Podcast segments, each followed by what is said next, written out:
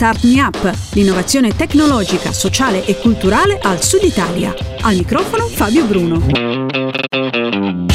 Ciao a tutti e ben ritrovati a Start Me Up, il podcast che vi tiene aggiornati sull'innovazione tecnologica, sociale e culturale del Sud Italia.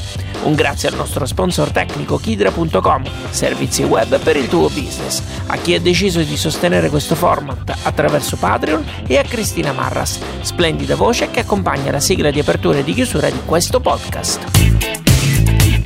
Il 13 giugno ho ricevuto una mail che recitava pressappoco così. Ciao Fabio, con dispiacere ma anche con l'orgoglio di chi pian piano ha visto crescere una realtà aziendale capace di giocare un ruolo nel complicatissimo scenario del marketing digitale italiano ed europeo, ti comunichiamo che dal 1 luglio interromperemo tutti i nostri servizi.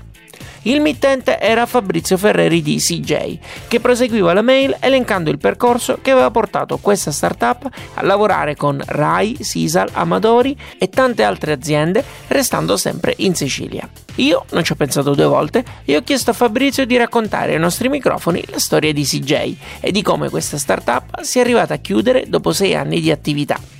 Il risultato è questa nuova puntata che entra di diritto nel ciclo Fallisci meglio e che, come tutte le altre, inizia proprio da una breve descrizione della startup in oggetto. Lui è Fabrizio Ferreri e dalla sua voce ascoltiamo cosa faceva CJ. Allora, CJ era una startup che mh, lavorava nell'ambito della comunicazione e faceva leva sui social. In che modo? Noi raccoglievamo da tutti i social più importanti, i contenuti prodotti dagli utenti su un certo hashtag, una parola chiave. Il senso qual era? Il senso era raccontare i brand, le aziende, eh, i prodotti attraverso il crowd, attraverso i contenuti che gli utenti andavano pubblicando sui social in collegamento a quel brand, a quel servizio, a quel prodotto, a quell'azienda. Come era nata? CJ eh, nasceva sostanzialmente dall'incontro di due eh, realtà precedenti. Eh, da una parte c'era Maiora Labs di Roma e Decor Urbano e dall'altra eh, c'ero io che venivo fuori da una realtà precedente che si chiama Urlist. Abbiamo messo insieme i nostri know-how, il mio più di carattere, eh, più di carattere marketing e comunicazione, eh, Decor Urbano invece aveva questa grande forza che era la community e quindi di nuovo il crowd, eh, la capacità di lavorare eh, dal basso, mettendo insieme le nostre competenze e ragionando, facendo brainstorming è venuto fuori alla fine CJ. Quali sono stati i traguardi di una startup che tu insieme ai tuoi soci avete creato da zero? Ma, traguardi nei nostri sei anni e mezzo di vita ne abbiamo raggiunti diversi, al di là dei premi che contano poco e non hanno poi dirette ricadute eh, sul business se non eh, quello di tenere maggiore visibilità. I maggiori traguardi sono stati eh, avere per 3-4 anni, dopo i primi anni di costruzione del business, una media all'anno di 100-150 clienti eh, che ci hanno dato quindi la possibilità di mantenerci anche con un certo agio e di occupare una posizione ben riconosciuta, identificante all'interno del panorama comunicazione e marketing soprattutto italiano e in parte anche estero per un periodo. Eh, e quindi la cosa che per, per, me è risultata vincente e che ricordo con più mm, piacere appunto questa capacità commerciale eh, di intercettare per lo più realtà grandi che hanno dato fiducia a CJ e che per diverso tempo si sono rivolte a noi per il social wall e per sviluppare questa comunicazione partecipata che coinvolgesse gli utenti dei social. Nel corso di questi sei anni quante persone hanno lavorato a e con CJ? Eh, abbiamo avuto una struttura fisarmonica e diciamo che nella nostra fase di, di, di maggiore espansione siamo arrivati ad essere in 12 eh, con dei collaboratori, non tutti, no, non tutti, dipendenti, ma ci siamo mossi, diciamo così, come tipico delle start-up in maniera piuttosto, piuttosto flessibile, per cui nei momenti di contrazione del business le collaborazioni decadevano e rimaneva lo zoccolo duro che per tanto tempo è stato composto da 6 persone. Fabrizio, se non ricordo male, tu hai una formazione umanistica. Come ti sei trovato ad avere a che fare con tecnici e dati? Ci ho trovato molto bene, devo dire, al di là del differenziamento iniziale, eh, però poi il fatto di contribuire con un punto di vista diverso, con delle eh, visioni poco, diciamo così, poco, po- poco rigide, eh, ha creato un'amalgama che ha funzionato per, per tanti anni. Eh, certo poi far combaciare, eh, far integrare punti di vista, modi, approcci diversi è difficile, infatti nel tempo ci sono stati anche degli attriti, il gruppo eh, più volte ha cambiato forma perché qualcuno è andato via, ma a volte non, uh, non in pace, ma eh, per ragioni appunto di, di contrasto di vedute.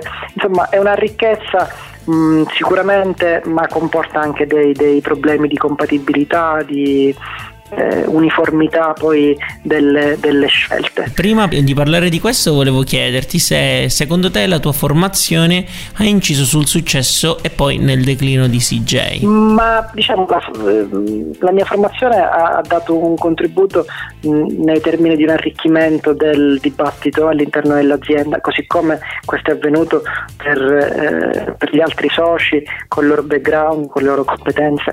Eh, quello che ha veramente inciso più che la la formazione, sia, nel, sia nel successo che poi nel declino, è stata l'esperienza pregressa, perché tutti noi venivamo da altre esperienze di start-up, per cui abbiamo incominciato CJ sapendo in che ambito ci muovevamo e questo ci ha dato una spinta molto forte all'inizio. D'altra parte però provenire già da un'altra realtà, avere alle spalle già anni di start-up, io credo che a un certo punto abbia determinato anche questa nausea, chiamiamola così, che ha comportato poi questa eh, progressiva, eh, questo progressivo indebolimento delle motivazioni nel proseguire. Quindi avessimo, avessimo avuto meno esperienza, saremmo partiti più lentamente, ma forse ci saremmo nauseati dopo, potremmo dire ci saremmo, però insomma le cose non sono andate così e quindi bene lo stesso. E il resto del team? Io immagino siate rimasti in buoni rapporti, insomma, loro avevano una formazione diversa dalla tua, giusto? Sì, l'unico con formazione umanistica ero io e gli altri sono tutti eh, con formazione tecnica e scientifica, ma sono tutti piazzati bene. Eh, il, il, il CTO ha fondato con un altro sviluppatore eh, una, non è una start-up appunto perché anche lui voleva allontanarsi un po' dal, da questo mondo, ma è una normalissima eh, realtà che fa sviluppo e comunicazione di grande qualità, però diciamo è inquadrata in una maniera più convenzionale rispetto alla, alla start-up stricto sensu, eh, è, molto, è molto contento. Eh, il, terzo, il terzo socio è un freelance eh, sviluppa, sviluppa, app e anche lì è in un'ottica ben diversa da quella aggressiva e imprenditoriale della, della startup e io invece ho cambiato veramente proprio mondo, eh, non sono più nemmeno contiguo a questo discorso, eh, insegno in un liceo, insegno storia e filosofia, ho scritto qualche libro e continuo eh, a lanciare piccole iniziative eh, in, diciamo più di carattere imprenditoriale ma in ambito culturale.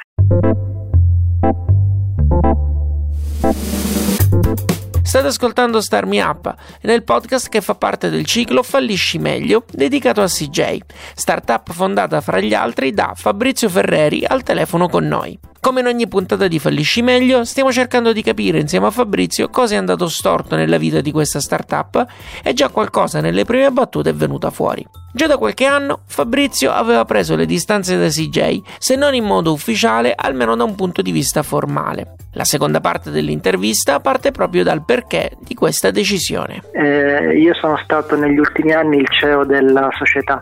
Quando ho incominciato a capire che era arrivato il momento poi spiegherò anche perché, di, di, di chiudere, più, diciamo, più, che altro ho congelato, ho iniziato a congelare CJ, cioè eh, abbiamo smesso di fare attività commerciale, ci siamo limitati, questo vale per l'ultimo anno e mezzo, a mantenere quello che già avevamo nell'ottica appunto di questo progressivo spegnimento della realtà eh, aziendale, deliberato peraltro, è stata una nostra, una, una nostra scelta. Quindi insomma non ci sono stati sconvolgimenti, semplicemente insomma vi siete guardati in faccia e avete detto ok chiudiamo qui. Esattamente, è stata una scelta, una scelta interna con delle motivazioni. La prima è diventa molto difficile lavorare con i social network, soprattutto dopo lo, scan- lo scandalo dei dati eh, che Facebook in particolare eh, dava fuori. Diventato sempre più difficile, noi che lavoravamo eh, in maniera esclusiva con i social network, tra l'altro avendo anche degli accordi eh, abbiamo avuto sempre più disagio e ostacoli nel riuscire eh, a mettere a frutto queste collaborazioni. L'altra grande motivazione è stata che mh, tanti ragazzi del team eh, a un certo punto si sono guardati in faccia eh, e hanno capito che avrebbero preferito prendere altre strade. Questo riguarda in particolare eh, per me. A un certo punto ho avuto una sorta di presa di coscienza che non ero sulla, sulla strada giusta, infatti oggi ho completamente cambiato settore. La terza motivazione, anche questa importante, è che noi abbiamo incominciato, noi dico io e gli altri soci fondatori, abbiamo incominciato a fare startup con una certa idea di cosa fosse il mondo startup. Eh, ci siamo resi conto, vivendo dall'interno questo ambiente, che il mondo startup e quello che le startup eh, significano uh, sono elementi ben diversi da quello che ci saremmo aspettati e quindi anche per questo scollamento abbiamo deciso di, di volgerci altrove. Quindi è qualcosa più legato alle motivazioni interne che a fattori esterni, cioè non è che c'è stato un contratto che è andato male o un cliente che vi ha abbandonato all'improvviso o qualcuno di voi che ha fatto qualcosa che non andava. Quelle che sono venute meno sono state appunto sono le, le motivazioni, se così possiamo dire. Assolutamente, cioè, è, è, mancata la spinta motivazionale. Eh, la società, anche se nell'ultimo periodo non aveva grandi fatturati, eh, ha sempre mantenuto diciamo, una certa salute, eh, alla fine è vero, dei sei iniziali eravamo rimasti soltanto in tre perché era questo che la società poteva supportare in termini di fatturati, però è, è, è, rimasta fino alla fine una società sana, senza debiti, con un buon numero di clienti, con un brand collocato abbastanza bene. La scelta eh, è stata sia una scelta eh, legata al fatto che con i social network che hanno messo dei paletti molto forti sulla cessione di dati, eh, le nostre prospettive a lungo termine erano evidentemente eh, minori, ma la motivazione più grande è stata la mancanza di voglia nel proseguire e invece aver identificato come strade più gratificanti altri, altri percorsi non legati al mondo delle, delle start-up. Avremmo potuto avendo delle basi comunque abbastanza solide avremmo potuto riconfigurare il servizio eh, cercando di prescindere eh, progressivamente dai social network ma nessuno ne aveva voglia nessuno voleva impegnarsi in questa ristrutturazione. Quindi abbiamo sempre quel discorso delle motivazioni che a un certo punto si sono indebolite abbiamo preferito guardare altrove e dico, ma in questo senso non, non, non, c'è un po', non dico pentimento, però dice è pure peccato, insomma, c'è più una sensazione legata allo spreco, visto che comunque era qualcosa di sano. Beh, pentimenti no, perché ognuno di noi oggi eh, è più felice in quello che fa rispetto a quello che faceva prima, quindi pentimenti non ce ne sono stati. Sì, l'unico, l'unico punto è che eh, io e una parte mm, del, dei soci finanziari abbiamo provato a cedere CJ per non disperdere tutto questo patrimonio commerciale.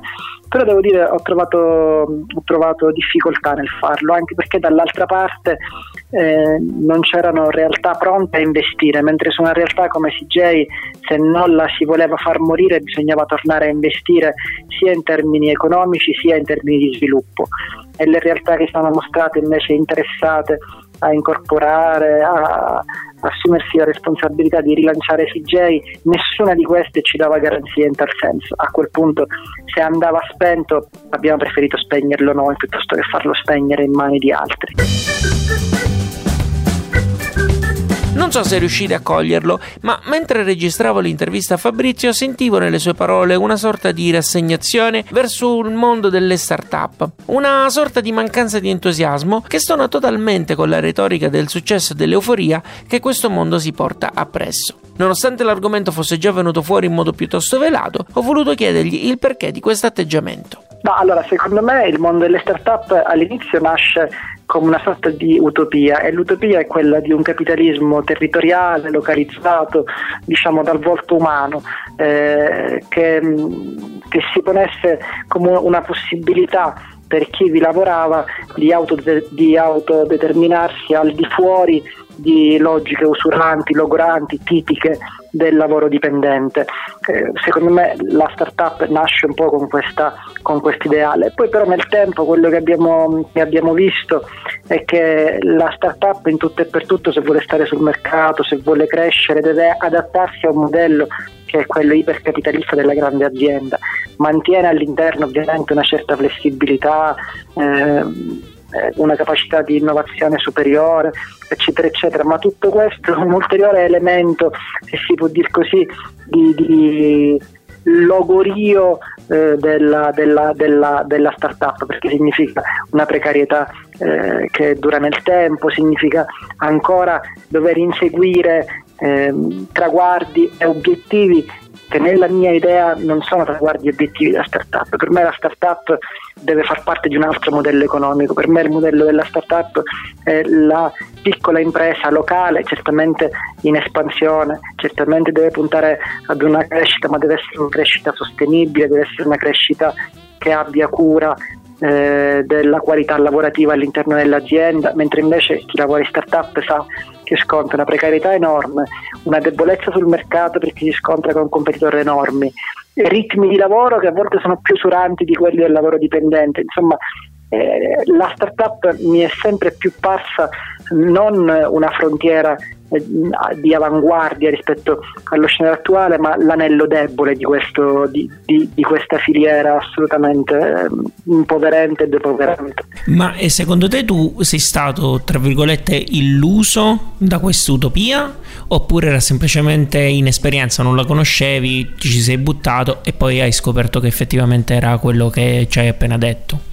Ma secondo me è proprio un discorso ehm, legato alle all'impalcatura economica nella quale operiamo. Cioè, all'inizio veramente le start-up erano un modo per dare la possibilità a tante persone con un'idea di crearsi un percorso, di crearsi un'opportunità di eh, vivere del proprio lavoro in maniera libera, autonoma e indipendente. Poi però ci si è accorti che per entrare in un sistema complesso, per, eh, per avere una forza commerciale, per avere una solidità di prodotto, per avere eh, capitale ehm, eh, da investire, per potersi costruire come realtà aziendale. Poi alla fine bisogna fare i conti col contesto nel quale si opera. Il contesto nel quale si opera è molto più forte e tende a imporre le proprie logiche. Per cui la startup come io l'avevo immaginata e come secondo me molti l'avevano immaginata, perché molti di noi nel lontano 2008-2009 siamo partiti con quest'idea, un modo per eh, un modo per rimanere indipendenti, creativi, liberi del proprio lavoro. Ci siamo accorti che andando avanti non era, non, non era possibile, non era possibile, bisognava venire a patti con un sistema che tendeva veramente a imporre eh, le proprie logiche sul, sulla tua azienda l'esempio chiaro è il, il, tipo di dialogo che noi abbiamo avuto con i social network. All'inizio è stato, è stato un dialogo costruttivo, è stato un dialogo complice, a un certo punto però noi ci siamo trovati costretti a recepire il loro eh, il loro punto di vista. Non c'erano alternative. Veniamo un po' a quella che è a questo punto la tua terza vita, insomma, perché la prima era quella precedente a CJ. Poi c'è stato CJ, adesso invece, come dicevi anche tu prima, sei un professore e uno scrittore. C'è qualcosa che hai imparato con CJ che usi ancora? Sicuramente quando insegno eh, i ragazzi si rendono conto che hanno davanti eh, un, un, professore atipico. Una qualità fondamentale nel fare startup è il mantenersi sempre eh, legato al presente, la capacità di leggere la realtà, il non perdere mai contatto con tutto l'ecosistema che ti si muove intorno. E quella stessa capacità di sintonizzazione col mondo esterno io penso di portarla in classe e questo naturalmente crea una forte empatia eh, con, i, con i ragazzi. Mentre invece nell'ambito editoriale eh, l'altra cosa che sorprende è che tendenzialmente lo scrittore tipo non ha nessuna idea di che cosa voglia dire distribuire un libro, promuoverlo, commercializzarlo. Quello di cui la mia casa editrice si sorprende è questa sintesi nella mia figura di, di scrittura ma anche di capacità di iniziativa e questo ha determinato anche il successo del primo libro che ho scritto che è Borghi di Sicilia che è stato promosso in maniera molto efficace ed ha ottenuto sul mercato un successo assolutamente inaspettato e molto più largo di qualsiasi attesa resa positiva. Ci puoi fare un esempio? Eh, ultimamente eh, abbiamo costruito insieme ad Airbnb a Sambuca di Sicilia Sambuca è uno dei borghi inseriti nel libro, quindi tutto è partito dal libro. Abbiamo con Airbnb eh, insediato a Sambuca di Sicilia una struttura, un BB, che è stato però finanziato non dai locali ma da Airbnb stesso. Airbnb a un certo punto ha lanciato l'iniziativa Borghi di Sicilia, avrebbe investito in tre borghi siciliani recuperando un BB del luogo per assegnarlo poi al comune e mettere in movimento, quindi un'operazione diciamo così eh, sociale e mettere in movimento dei flussi turistici. Io sono riuscito a fare in modo che Airbnb investisse su Sambuca mettendo a valore quanto avevo pubblicato col libro Borghi di Sicilia. Quindi ecco, ho Ovviamente questa iniziativa poi è ritornata sul libro perché si parla di Borghi, perché si parla di Sambuca che fa parte del libro, perché tutto è nato sull'iniziativa mia che sono curatore del libro e dunque in ogni comunicazione abbiamo inserito anche un riferimento al libro, quindi tutto questo ha generato ovviamente una visibilità intorno al libro enorme. Ma un, un altro esempio eh, più recente, anche se ancora mh, non è ufficiale per cui non dirò il nome dell'azienda, una delle aziende principali nella vendita di esperienze di viaggio eh, predeterminate probabilmente realizzerà un cofanetto viaggio sui borghi di Sicilia e all'interno di questo cofanetto ci sarà un coupon per l'acquisto del libro. E una volta è scritto che la retorica dell'errore non dovrebbe essere insegnata agli start-upper, ma alla società. Fallisci meglio cerca di fare quello che può, ma secondo te cosa è necessario affinché l'errore non sia così demonizzato dalla società in cui viviamo? Complicatissimo e bisognerebbe abbandonare il, il, dire, il, paradigma prestazionale nel, nel, quale viviamo. Finché tutto viene misurato sulla prestazione, sulla performance, è chiaro che l'errore è qualcosa che non giova. È come nello sport, chi, eh, un, un, un corridore pur bravo che non dovesse mai vincere, che non dovesse mai classificarsi, eh, perché in una corsa sbaglia la partenza, in un'altra sbaglia l'accelerazione e l'allungo, nell'altra non è capace di dare il colpo finale per, tra, per eh, raggiungere il traguardo prima degli altri. Sono tutte delle cose che nell'economia della prestazione sono un danno e non un vantaggio. Ma perché sono un danno? Perché quello che conta è il risultato. Ecco, dobbiamo, dobbiamo in, secondo me imparare che il risultato non è tutto, che c'è, che c'è anche altro eh, e che e, e rispetto a questo altro l'errore ha un valore. È certo che per la prestazione e finché diamo valore unicamente alla prestazione, l'errore verrà sempre considerato qualcosa che non ci deve essere. E questo naturalmente non può essere compatibile con il mondo startup attuale, immagino, giusto? Eh, diciamo c'è, come, eh, c'è, una retorica sull'errore per cui lo startup ripete che ha sbagliato e che sbagliando ha imparato eccetera eccetera eccetera.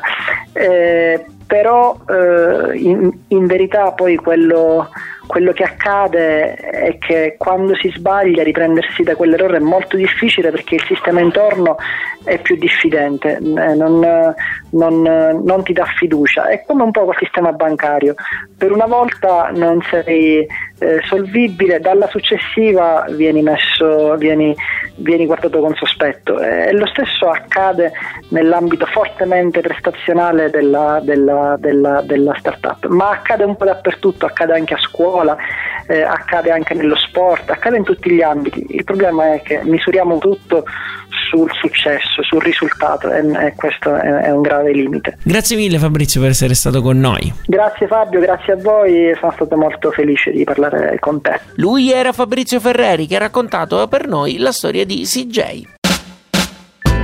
Fallisci meglio è un ciclo di Star Me Up, un podcast sostenuto ogni mese da Tamara, Riccardo di Refactoring.it, Toti di MoveUp.eu, Giacomo di strettoincarena.it, Giuseppe di Ardic.com, Francesco, Mattia di verdepinguino.com e Angela. A loro va il mio personalissimo grazie, così come agli altri abitanti del gruppo Telegram segreto. Il gruppo è segreto, appunto, ma non significa che sia chiuso. Se volete farne parte, basta fare una donazione tramite Patreon o Satispay. Oltre all'ingresso nel gruppo, in base a quanto donerete, riceverete altri benefici, come ad esempio il network che fino ad oggi abbiamo messo in piedi e contenuti speciali. I benefici comunque sono descritti su patreon.com slash fabbruno con 2b. mentre i link per fare le donazioni sono nella descrizione di questo podcast e su radiostarmiup.it. Per chi non potesse fare una donazione può restare comunque in contatto con Starmi attraverso il gruppo Facebook che si trova nel solito modo, e cioè digitando Starmi Up gruppo d'ascolto nella barra di ricerca di Facebook. Inoltre potete dimostrarci tutto il vostro affetto facendo una serie di cose gratis che fra un attimo Cristina vi dirà. Io vi ringrazio per averci ascoltato fino a qui e vi do appuntamento alla prossima settimana con un nuovo podcast o, quando lo vorrete, sui canali di Starmi Up. Alla grande! Ti è piaciuto questo podcast? Dillo con una recensione o mettendo qualche stellina su iTunes. Un complimento fa piacere, una critica ci aiuta a crescere. Segui il programma su Twitter, LinkedIn e Instagram e se ti piace abbonati, non perderai così neanche un podcast. Non sai come fare? Su radiostartmeup.it trovi le istruzioni, il link diretto a iTunes e il feed RSS che puoi usare su Android. Ci sono anche i link ad alcune app da scaricare gratuitamente che puoi usare per ascoltare i podcast direttamente sul tuo smartphone. Altrimenti vai su Spreaker.com e cerca Start Me Up. Start Me Up è un prodotto di Smartwork, idee digitali per il mondo reale e può contare sul contributo di Kidra Hosting, servizi web per il tuo business. Per info e contatti www.radiostartmeup.it